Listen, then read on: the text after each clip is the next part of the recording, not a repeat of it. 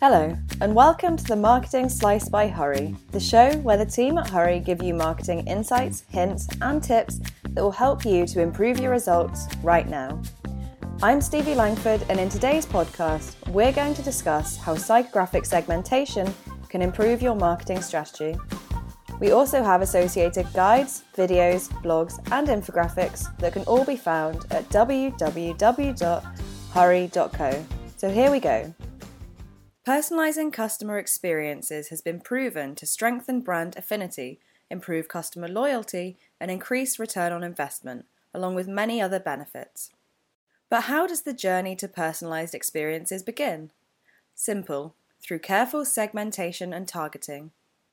You might be thinking, I know what you mean. You're talking about demographic segmentation, like targeting consumers based on their age, income, or gender. Well, yes and no. Whilst demographic segmentation is important to any brand and should never be overlooked, I'm actually talking about something a little deeper segmentation through psychographics.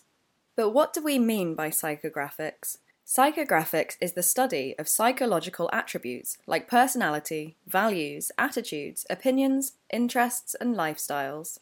Much like demographic segmentation, psychographic segmentation is carried out by gathering and analyzing user data and then targeting based on psychographic similarities. Psychographic data can be collected in a number of ways, such as focus groups, interviews, surveys, and digital data, such as social media analytics or Google Analytics. Psychographic data is easily collected on the likes of social media, as users often freely divulge personal information, like what kind of book they're reading at the moment, what they think of the new Netflix updates, or how much sourdough toast they had for breakfast. The concept of psychographics has been around since the 1920s, where it was used to describe classifying individuals based on particular attitudes. However, classifying is not the same as segmenting, and psychographics in the early 1900s was used for totally different reasons. Basically, whilst the concept was apparent in society, psychographics hadn't fully entered the business world at this point in time. It wasn't actually until the 1960s where Emmanuel H. Demby decided that he wanted to change the way that people are grouped. He wanted to focus less on the standard things like age and income, and more on psychological attributes and personality traits. This is when Demby coined the term psychographics by simply combining the words psychology and demographics. Psychographic segmentation doesn't mean we should just forget demographics altogether. For some brands, demographic segmentation fits the bill.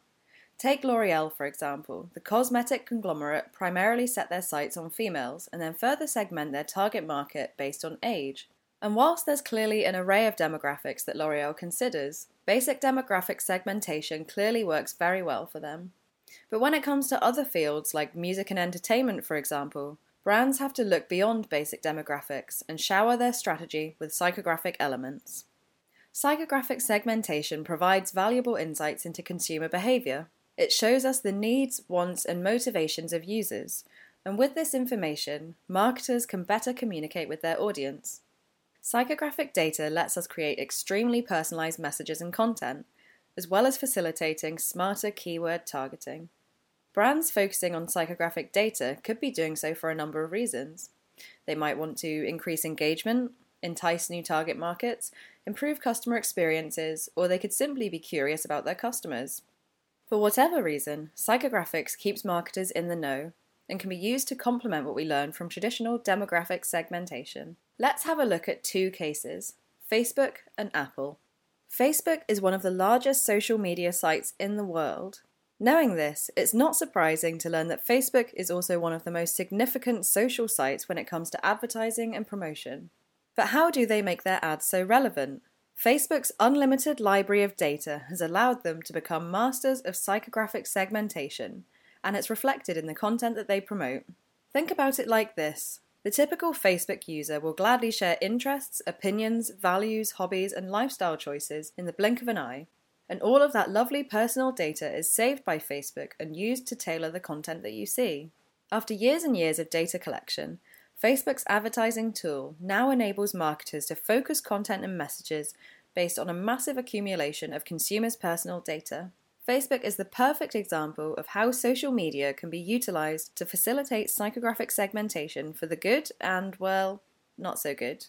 It's a known fact that most companies store and use consumer data. But for some, hearing the words Facebook and data in the same sentence doesn't make them think of anything good. Instead, it makes them think of one thing the Cambridge Analytica data scandal. The scandal was huge, and in case you didn't know, essentially Facebook let Cambridge Analytica access millions of users' personal data, which was then used to try and influence public opinion on political matters. Because of this, consumers started to rethink what they shared online and realized that their personal data could be used without consent. This is a great example of why it's important for consumers to think about the data that they share and how psychographic segmentation has been used against people in the past. Now we come to Apple. Apple is one of the world's largest leading tech companies, so it comes as no surprise that Apple fully embraced psychographics. Apple's brand personality is just as huge and dynamic as its global presence.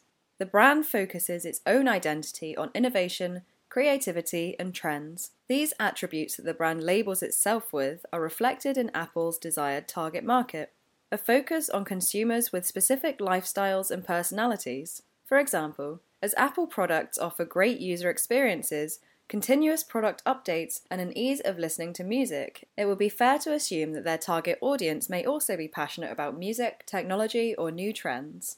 Apple's use of consumer data is what makes it so successful when it comes to market segmentation. But how does it receive this precious data? Well, once an Apple user downloads iTunes or purchases a product, Apple then has access to the data that they leverage. This mountain of data gives Apple a huge insight into the personality, behaviors, and lifestyles of their users. And Apple don't hesitate to utilize this data to target content and products, which helps them to cement their brand personality as vibrant, innovative, and on trend. Essentially, Apple evaluates and effectively utilizes the psychographic consumer data it receives and designs its marketing strategies and tactics around the appropriate psychographic segments. It's this volume of information, ingenious promotion, and a strong commitment to personalization that makes Apple an industry leader. Now we come to the conclusion. For brands and marketers, psychographic segmentation is a hugely beneficial tool. There are so many benefits, but in the same sense, there are also a few difficulties and drawbacks. For one, psychographic data is harder to obtain and analyze than, say, simple demographic data. Also, when putting psychographic segmentation into play, guidelines should be set to ensure that the data is not misinterpreted and is used accurately, securely, and for the right purposes. Whilst most marketers are keen to go down the psychographic segmentation route, it's important to remember that demographic, behavioral, and geographic segmentation are also super important to your campaigns. By accurately utilizing the data available to you, understanding your consumers' preferences, interests, and values, you will be able to view your consumers as unique, individual people and provide the best user experiences possible. But user experience isn't the limit. Incorporating psychographic segmentation into your marketing strategy can also help you to create content that's more compelling, personalized, and targeted. With psychographic segmentation, brands can expect to see a boost in ROI, an increase in brand affinity, and customer loyalty, which all sounds amazing, but you need to be sure that your data is being used in the right way, for the right reasons, and is shared in the right places. If you like this podcast, then you can subscribe for free via any podcast app or on Spotify. Feel free to share with a friend if you feel like they might enjoy it. And don't forget, you can find other resources like guides, videos, blogs, and infographics over on our website at www.hurree.co. Thanks for listening.